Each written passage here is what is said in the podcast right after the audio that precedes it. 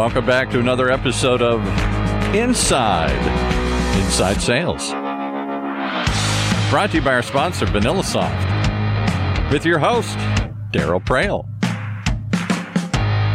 Join us each week as we interview industry experts in the dramatically growing field of inside sales and sales development. Tune in as Darryl brings you actionable strategies and tactics that can immediately increase your sales and success. So, you ready? Let's get started. Hey, Darryl.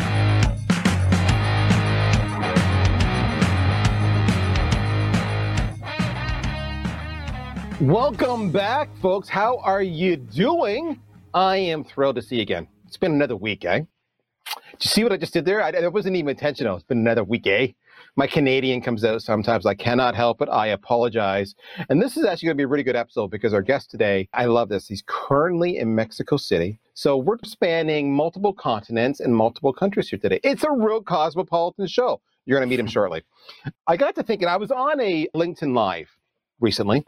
And the individual who was interviewing me asked me a question, which was, Darryl, how did you get into sales? Now, for those of you who listen to the show, on a regular basis. You know that my story was, you know, my first job at a school. I went to school to be a computer programmer, but my first job was, was selling photocopiers door to door. And I did that for six months before I said, this sucks. I don't want to do it again. I'm back to coding. And eventually I did get back into sales and eventually was a VP of sales and all that wonderful stuff. But the point being for this story was that's my first touch of sales which led to another conversation around, you know, what were the mistakes you made when you were doing that? As you look back, did. Or said another way, what were the tricks and tips that you learned? So I love that because we've all been there, right? I mean, you sit back and look where you're at now. And if someone were to ask you that question, I bet you, without batting an eye, there's two or three things that just popped in your head about what mistakes you made or what things you've learned. So for me in my era, because I was doing door to door copier sales, it was all about literally going door to door. You know, you park the vehicle, you get your binder out for your presentations, your price list, your order forms, all that kind of stuff. You're at the end of a street, and your job is to go all the way down one street, hit every single business, cross the road, and come all the way back to the next one. You might do this. Maybe you're at an intersection, so you can do all four roads. And that's what I did. And I learned quickly a couple things. The mistakes I made was I would often go into these places and I didn't have my pitch down pat. I didn't understand what my unique selling proposition is. I talked a lot about my product and I rarely talked about them because I went to what I knew. And that was because that's what I've been trained on. It was funny as I look back upon the training I had, I don't think I had literally any sales training. What I had was product training. Now, different era, I get it, but I think what I needed was sales training and the product would have followed itself. I really feel confident in that as I look back. So that was a mistake that they made. What I did learn quickly was when I went into an environment was to look around. You know, you've probably heard of this before. It's the whole wall concept. What's on the wall? What's hanging on the wall? And I bet you you do this now in your Zoom meetings. What's on the wall? I was on a Zoom meeting the other day. This individual said, Oh my gosh, I love the kids' artwork hanging on your wall behind you, which led to a story and allowed us to really establish a rapport out of the gates over something that was personal to me. And it's all about that personal aspect. So what I learned was look up what's on the wall. Am I seeing are they boating? Are they fishing? Is there family? Do I see grandkids? What's on the wall? All right. And for me, I learned to use that as a vehicle to say, oh, are you a fisher person? You love that? Oh, yeah. I, know, I love fishing too. And it was amazing. No matter what it was, I loved it. Oh, I love boating too. Oh, I can hardly wait till I'm a grandparent. Whatever it might be, that's what it was. And it was a way to establish a rapport. I learned that. I also realized I didn't have my value proposition down pat. And I talked a lot about me. And that got me to thinking, what are the mistakes that we're making? What are the mistakes that people make when they're brand new to selling, like I was back then? And I thought, well, you know what? I could tell you my story, which I kind of just did, but I'm not an expert. Let's find us an expert. And like I like to do every single week, I did just that.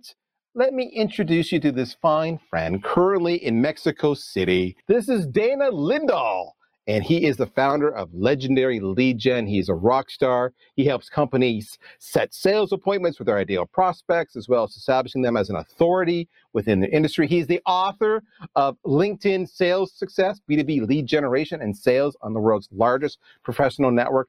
And when I was talking to him, I said, dude, can you talk to me about the seven biggest mistakes people make when they try selling? When they try outbound sales, when they try sales development. Emphasis on the word try.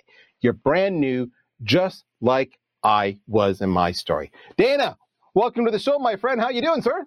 Good. I'm really glad to be here, Darryl. I'm excited to share with your audience some tips and tricks that should help to make the outbound process a bit more responsible and appreciated by both sides of the coin. So let's do this together. I got to ask though, you've given this conversation before so I always like to find out the genesis. What led you to actually talk about this? What's what was the catalyst? Honestly, I've seen the way that the outbound industry, the way it's been going for the past couple of years is not one that I'm a fan of. My company, Legendary Lead Gen, has been running outbound campaigns for people since 2014.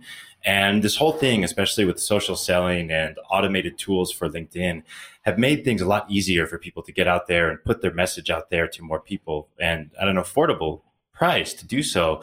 But that hasn't actually made the industry better. It's made it a lot worse. So I see a lot of poor campaigns running, just generally poor behavior going around on LinkedIn and through email these days. And I think it benefits everybody, companies like mine, your prospects, the people who are running campaigns to be doing this better. The less that we have of these just sort of spammy behaviors, the more effective we all can be in our outreach.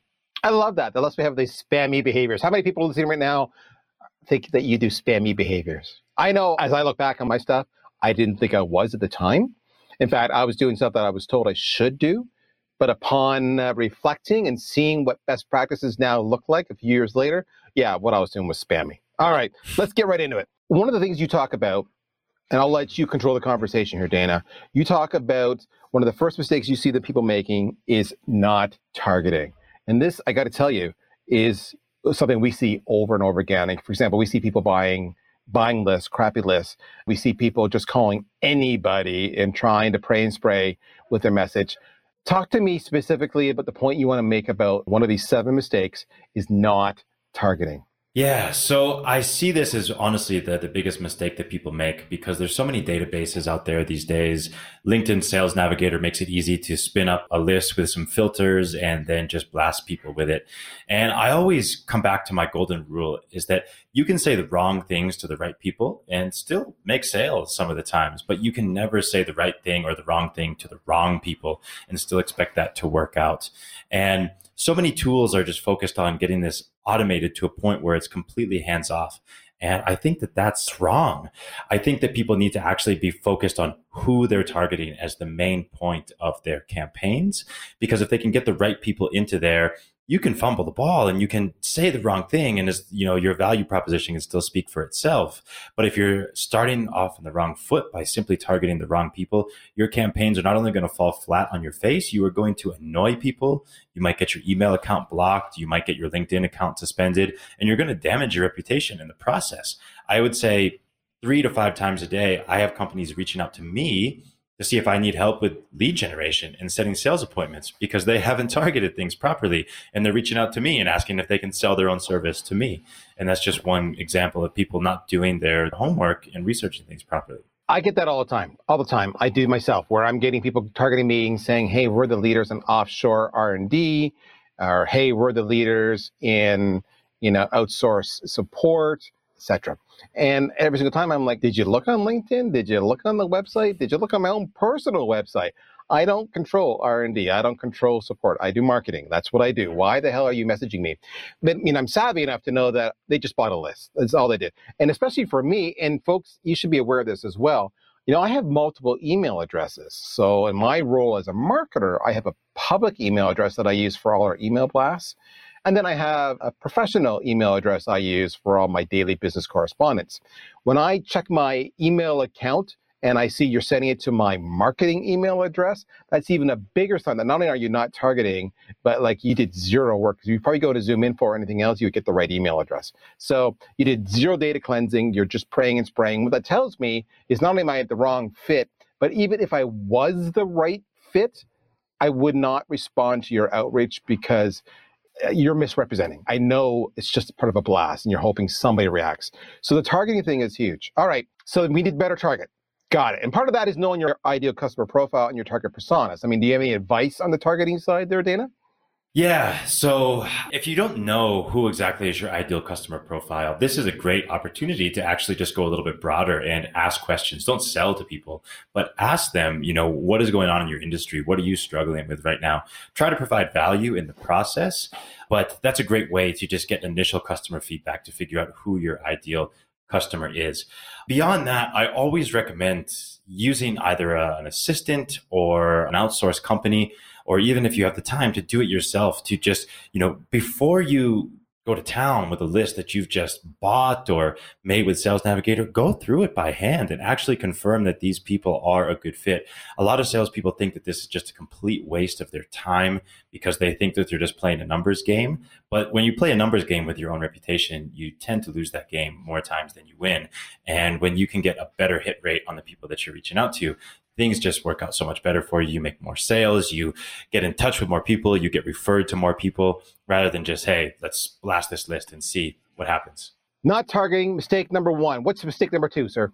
The number two mistake that I see all the time is people making their messaging all about themselves. And it's really actually hard not to do this, especially I find it's most difficult for business owners to not make their messaging about themselves, but it happens to salespeople as well. They're so in the mm-hmm. product. They're so in the day to day of it all that they only speak from their own perspective. So I always recommend for people to take a look at their messaging that they're sending out to people. If you have more I's and we's than you have you's, you're doing something wrong right off the bat. You know, people don't really resonate with messages about someone that they've never met before, that they don't know who this person is. But people always like to hear things about themselves. So I always recommend for people to go in depth and find out more information about their prospects, things that they can mention in their outreach messages. And if they're not going to customize everything, actually make it about the prospect's industry rather than, hey, we're a great company. We do this. We have these awards. We got our clients this result last year and we're the best. You should hire us. Nobody resonates with that at all. And I find that it's just so difficult to get people to take themselves out of that line of thinking because that's how we all think about the product that we're selling. To go even further on that point, I always recommend for people to describe their product or service in the words and language that their prospects would use to describe it. And that's not how people tend to actually talk about the things that they're selling. They talk about it from the way that they understand the product. But try to get in your customer's head. Use the language that they use when looking for your product and try to have everything be results focused when you reach out. So rather than reaching out and saying things like, Hey, we do SEO or we do PPC, that's very tactical. That's about what you are going to do for them. Reach out and talk about increasing click-through rates or you know getting them more traffic to their website through increased rankings on google. Things like that are how your customers actually look for things. People don't really go out looking for a specific service. They go out looking for a specific result. So when you can speak about that in your customer's language i find that that makes things a whole lot easier and I'll jump ahead a, a, few points that I have here because one of my other points is on messaging as well. One of the big things that I see people doing wrong is they make their message hard to digest. They'll send you a big long block of text. There will be seven to eight paragraphs in here and even worse, at the end, there's three different calls to action. Like, would you like to get on a call? If not, you can download our PDF. And if that's not okay with you, why don't you just head to our website and see what we're all about? This confuses the prospect. They don't know what to do. Even if they are interested, they might want to take action. But in the meantime, they've lost your message and they've gone over to somewhere else on the internet. They clicked to a different tab or gone to a different email and they might never come back again. My golden rule of thumb here is your message needs to be digestible, and they need to be able to take action from their smartphone every single time. So I recommend absolute maximum three paragraphs for a message, but even that's incredibly long. I like short paragraphs, short, punchy paragraphs. My background personally is in copywriting, so I may do a little bit better at this, but I like to make everything easily digestible. If you can't take action from this from a smartphone, then you're doing it wrong. So test it out, send messages to yourself, send yourself an email, uh, look at the message that you're sending to people on your own smartphone and try to look at it from your customer's perspective. Can you easily take action on this just by navigating from your smartphone? If not, make it simpler.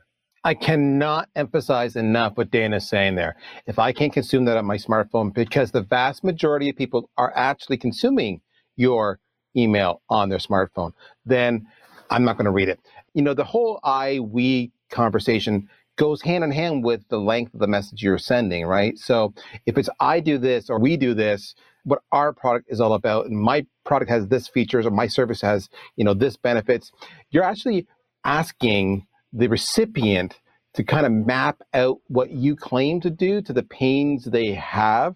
And that's a lot of work. And you know, I'm really busy and I don't have time for that. So I'm just going to delete it because that's the path of least resistance for me.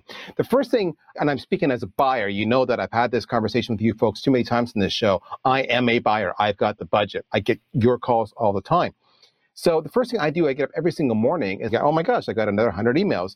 And I just go on my phone, first thing, swipe delete, swipe delete, swipe delete. So in other words, Dana talked about the copywriting, and the importance of it. The importance of the subject line is massive. One to five words max. Two to three is actually the ideal.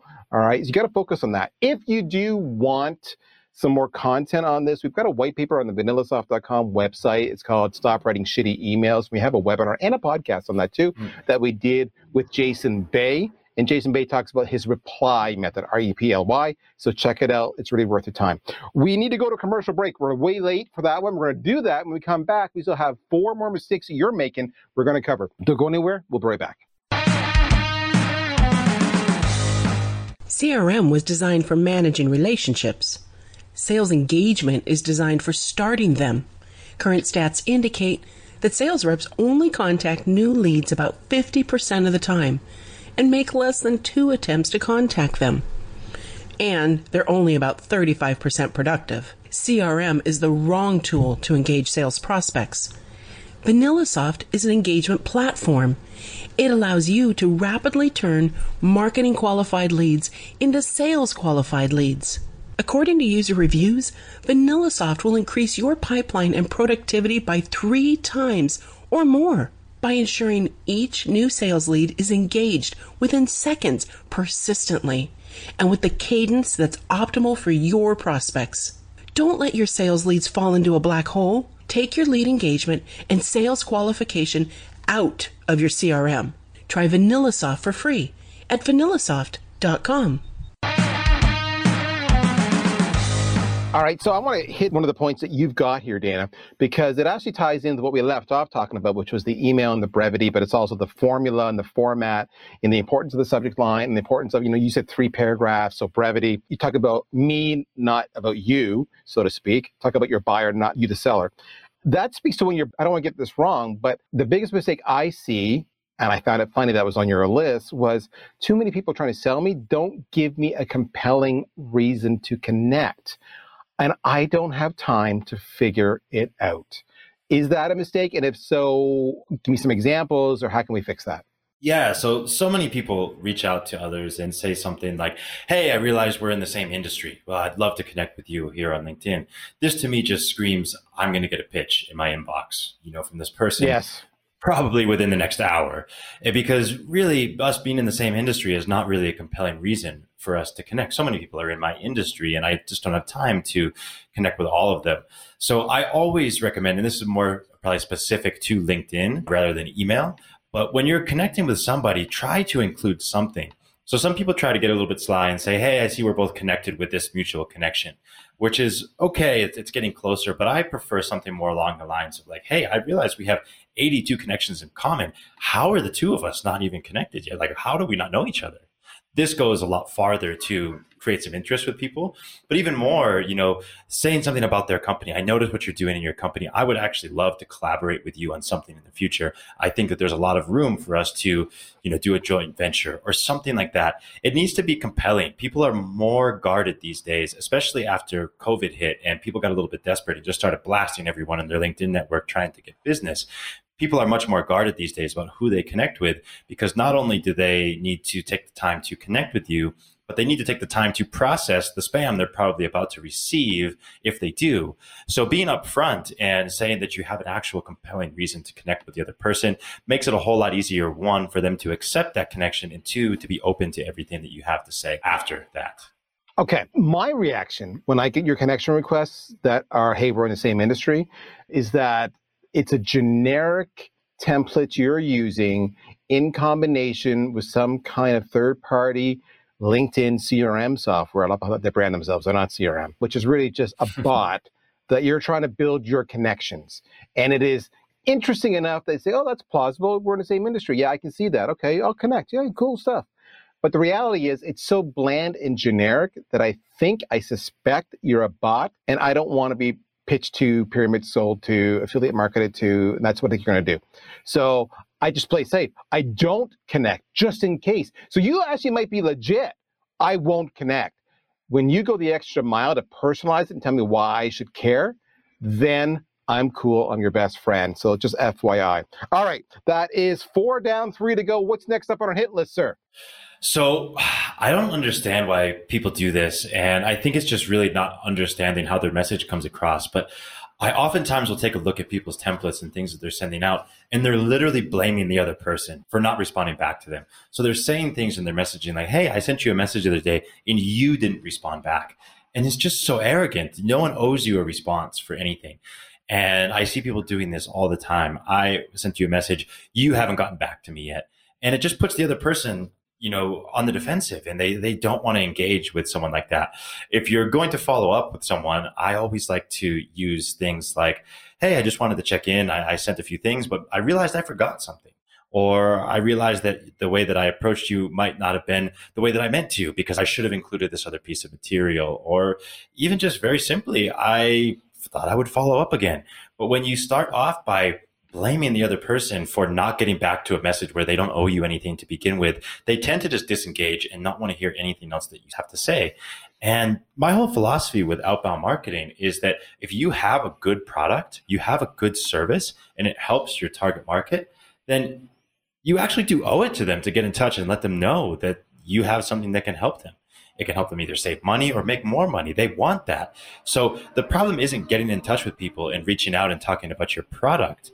It's about doing it in a way that makes them not even want to hear that next message that you have coming for them, which, you know, with all the noise and things that are happening that are not dishonest, but just irresponsible on the platform, you need to stand out from everyone else who's who are just doing the same things over and over again and make yourself, you know, stand out from the pack as a real differentiator. That is so huge because you're 100% spot on. The blame game doesn't work. Here's what I value. If there was a mistake, if you dropped the ball, for example, or you didn't have value, you didn't add value, you know, whatever, is your mistake, just own it. I'll give you an example. The other day, I actually got an email from a vendor who was pitching me, and he said, Hey, I see that email I sent you has been opened by nine different people across four different countries. Either that means my email was really good and impactful and you shared it, or it means it was really bad. I'm choosing to believe it was really bad. So let me try this again. And away he went.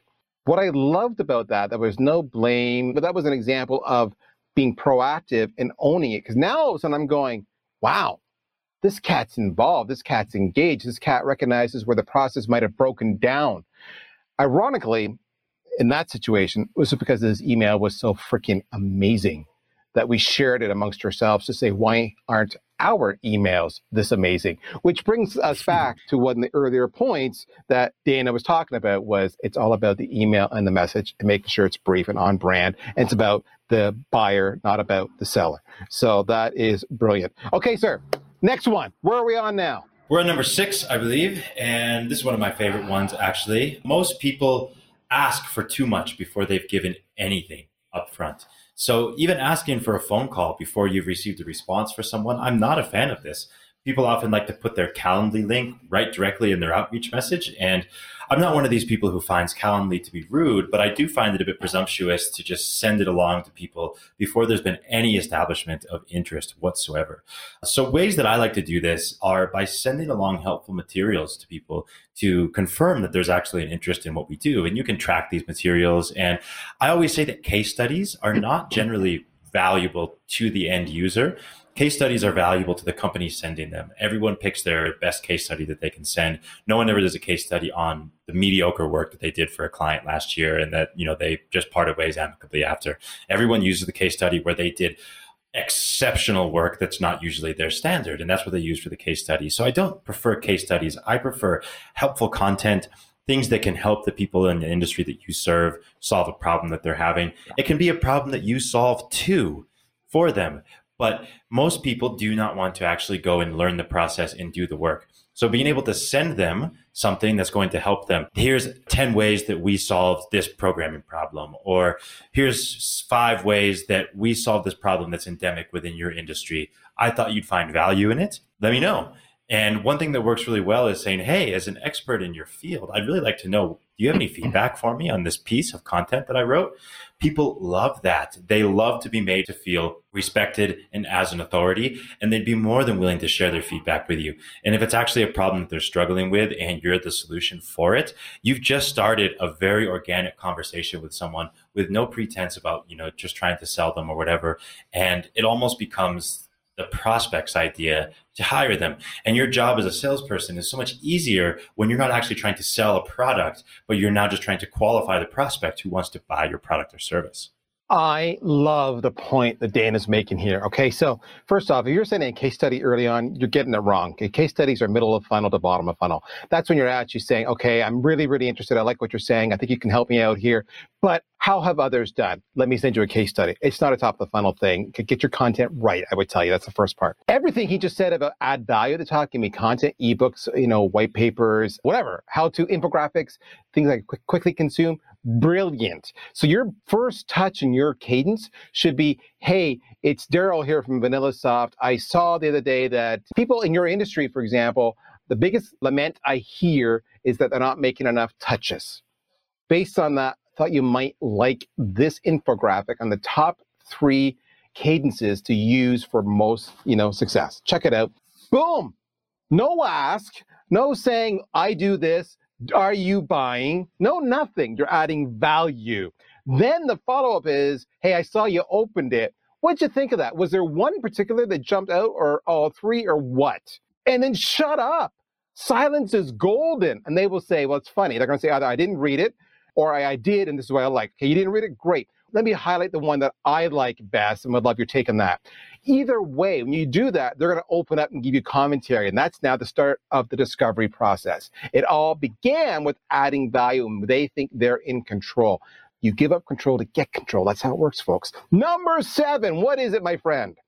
Number seven is really unfortunate because I see people dropping the ball right when they're about to actually get some interest here is not doing research into their prospects when they're actually following up. And I recommend people do research into their prospects before reaching out, but I recommend a deeper level of research after there's already been a response made because you're not going to get responses from everybody. There's no need to go super, super, super deep before you've actually received a response but I'll go in and I'll audit people's campaigns and I'll check out their LinkedIn accounts or their sales reps and their email accounts. And I'll see they're reaching out to people. They've got the founder on the line and they're asking him, Do you have salespeople in your organization? And I Why would you ask a question like that? There are so many ways that you could go out and find out this information on your own. You just look like a fool when you're asking him questions about things that are publicly available and are so relevant to your product and you're making him jump through hoops to qualify him or herself. And that's just such a crazy thing to me. Once you get that initial interest, this now becomes a real prospect for you. Go in, resist the urge to just fire off a response because you want to get that three minute window of response or something like that. Go in and do a little bit more work. People will appreciate your extra effort for not costing them their time, for not literally stealing their attention away to help you do your job better. And it's so unfortunate because so many people don't actually do this and they can have so many more sales coming through by not turning their prospects off right after the first industry response comes in. So let's bring that back to the first point that we began on, which is targeting, right? So Dana said a couple things there. First off, he said no research, but you know you don't want to waste cycles doing that upfront every single one, which is what he said. You don't need to do it right away, but you don't want to ask stupid questions either, like, "Hey, Mr. CEO, do you have a sales team?" Of course, he has a sales team. There's lots of ways you can figure that out. But if you hyper target, that's how we began. That was your mistake. Then a lot of this goes away initially. In other words, imagine me going so small. My list is only maybe 100 people. I'm looking at jugglers who work in traveling circuses who travel Europe during the summer months. And they're less than six feet tall and more than four and a half feet tall. And, you know, hyper targeting. And I go and I call them all up and I say, people like you, in our experience, have a problem with either they have slippery items that they juggle or their pants keep falling down whilst they juggle or they're too tall to reach the drink container up on the top shelf to refresh themselves. Are these problems that you have? I said those three because I know my solution can solve those three. Well, no, situation one and two, I don't have, but situation three, yes, I do have, and I'm very thirsty because of it. Okay, now I've got enough information to start having a conversation, and adding value because I've just qualified them, and it's all because I hyper targeted. If that leads to a follow on conversation, then I can research that one and go much deeper as part of my discovery process. So, research is critical. Targeting can help you on the research. My friend, we are out of time, completely out of time. So, if they want to learn more about you, where should they go to find you? The best way to find me is just head to LinkedIn, type my name in. You might have to copy and paste it from the show. I do have a Swedish last name that's difficult for most people to spell. Be sure to include just something in the connection request so I know where you're coming from. Otherwise, I tend to not accept connection requests from people who just leave it blank or don't do anything compelling to make me want to connect with them. There you go. There you go. He's going to have you practice the very things he taught you today to get you to connect with him. I think you do that and try to sell him what you've got and see if he could be a buyer. Practice on him. My friends, that is Dana Lindahl. You can reach him on LinkedIn. He is a rock star. He's the founder of Legendary Lead Gen. You can tell he understands his craft. Reach out, connect. My name is Darryl Praill. This, my friends, is another episode in the books of Inside Inside Sales. You take care. We'll talk to you soon. You've been listening to another example of Inside Inside Sales, hosted by Darryl Praill, the CMO of VanillaSoft. Tune in each and every week for actionable ideas to increase inside sales productivity and activity. This program is brought to you by VanillaSoft, right here in the Funnel Radio channel. For at work listeners like you. See you next week.